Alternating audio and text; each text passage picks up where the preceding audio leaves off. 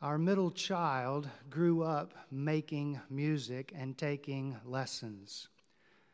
In grade school, she took classical guitar lessons, but in middle school, she traded in those strings for another set of strings and joined the orchestra, playing throughout middle school and high school. And even when she went to the University of Missouri, she played in the Columbia Civic Orchestra. She doesn't play anymore. But we do not for a moment regret the money and the time that we invested in that education. She was shaped by those lessons and by the music, and her appreciation is very deep. I'm pretty sure she would tell you that the highlight of her musical career, such as it was, was attending a master class with cellist Yo Yo Ma. Yeah, it's pretty good stuff. Now, if you don't know about a master class, and maybe they're not all the same, but in this case, three very gifted cellists, college age, were selected to play a piece that they had brought Beethoven, Mozart, whatever. And then my daughter and about a hundred others, all orchestra folks, would sit in and watch this happen. They would listen to the piece, they would listen to Yo Yo Ma give feedback, and just really take it all in. I could not wait for her to get home that day. I love Yo Yo Ma's playing, and I couldn't wait to hear the stories. And so I said, Well, how was it? And, and she has a very good ear, and she said, Well, they all three played their piece, and it was really, really good. And that's when I interrupted her. Oh, let me guess. And, that, and then, even though it was really, really good, his ear could hear something else, and he said something like, but here, and, and pointed out all their mistakes. Is, is that how it went? She said, Nope, not even close. And I said, What did he do? She said he went on and on about how gifted they were and how beautiful the playing was and just complimented them over and over on technique and everything. And I said, And that's it? she said, Nope. Then he asked them a question What do you think the composer felt when he wrote that piece. and they were not expecting that to be on the exam because they looked at each other like, I, I don't. I mean, they had, they had never thought of this. And after a while, one of them kind of stammered out and said, Well, um, you know, it kind of starts in a dark place and then it crescendos maybe with some joy. I, I don't know. I think that's kind of it. And, and Yo Yo Ma said, Yes, yes, I think you're exactly right. And that is the only thing I didn't hear.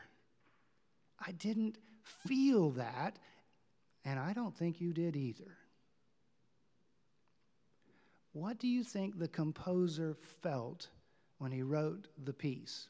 Believe it or not, when I taught at the seminary, I actually encouraged seminary students thinking about preaching to imagine the music that would accompany biblical text and to ask the question what did the composer or the writer feel when they wrote the piece? You know, like Paul's letter to Philippians is very different from Galatians, and Exodus is different from the Psalms. What did they feel? A lot of people, when it comes to the book of Revelation, think that John, the writer, felt hungover. Like it'd been a really bad acid trip in the 60s or something. It's pretty tough sledding, let's admit it, right? But in this case, in this chapter, it's pretty simple. It's pretty straightforward. Yeah, you got to get past the lamb that was a lion that somehow has seven horns and eyes and but once you get past that, it's about singing. The four creatures and the elders, and then joined by the angels and all creation, they sing praise to God. It's really not that difficult once you get past the kind of trappings there. It turns out that the entire book of Revelation is fairly simple in its message, but the way it goes about saying the message is quite complicated. You know that if you've ever tried. But putting the dragons and all of that aside, the message of Revelation is this simple. If you could see into heaven, which is what happens here in this passage, if you could see into heaven, you would see that everything is fine. And that that is so secured of a future for us that we are to take courage down here. In other words, revelation happens on these two levels a glimpse into heaven that has something to do with us who live on earth. It's kind of like that prayer we just prayed, and we pray every week, the Lord's Prayer. You know that line in the middle, on earth as it is in heaven, although remember in Greek it actually says, as it is in heaven, so be it on earth. It's the two levels again. This passage, by the way, if you grew up watching cartoons, you know where the people in heaven are sitting on a cloud with a harp. That's where this comes from. But I really think there's something much more profound happening. And it's those two levels. In the heavenly level, the saints are there. Do you know who they are? It's our loved ones who've gone on. It's my mother, it's your cousin. It's they are enveloped in the music of God. They are home and everything is fine and they are enveloped in God's celestial music. That is great comfort. But it's not the only thing there is the earthly level. And that's where, well, if I can go back to the days of vinyl, you have to flip it over. It's the flip side. Because when you sing the songs that are sung in Revelation, you are not just praising God who raised Jesus from the dead, you are protesting. Here's where you should think Joan Baez, Bob Dylan, maybe even Joni Mitchell. They paved paradise and they put up a parking lot. What were they thinking? Or the 60s, We Shall Overcome. Garrison Keillor on his show, I remember he said that the winners write history, but the losers get to write the songs. That's what's going on here. John, the writer of Revelation, is a political prisoner of Caesar. Caesar, who declared himself to be the Son of God, to be divine, to be worshiped.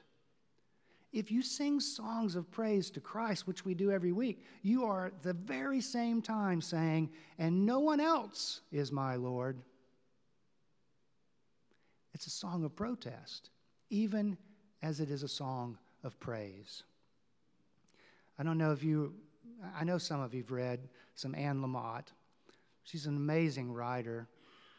Her first book, her memoir, was uh, called Traveling Mercies. And if you read it, you know that she was, well, what my kids would call a hot mess. And that's putting it mildly. She was addicted to drugs and alcohol. She was having sex with a married man. They had an unwanted pregnancy. She had an abortion. She was just a mess. On the Sundays that she didn't have too bad of a hangover, she would get up and go to a flea market. And it just so happened that across the street from the flea market was a church. And on Sundays, walking through those little stalls, she could hear the music coming out of that place. It kind of reminds me of our 901 service in the summer when we worship out on the lawn. The church's music going out, wafting out over the world. Well, it was the music that got her.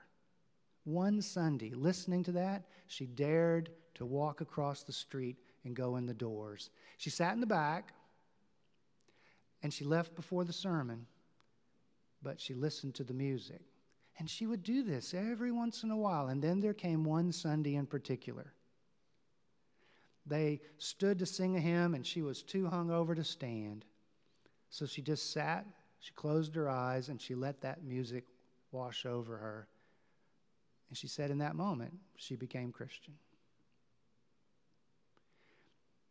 But the singing of the church isn't just personal, it's really it's societal, it's systemic. It's bigger than just our lives. Do you, do you know that story about, and, and maybe there were many versions of it, during the, during the Holocaust, the concentration camps, the Germans figured out who among the prisoners were gifted musicians, professionals even, and they would force them to make little ensembles who would perform for the officers at night. And the Jews who were forced into this said, We either play or we die. But if we have to play, and they conspired together, we would only play minor key, only dirges. It was an act of protest, even as they used their God given talents.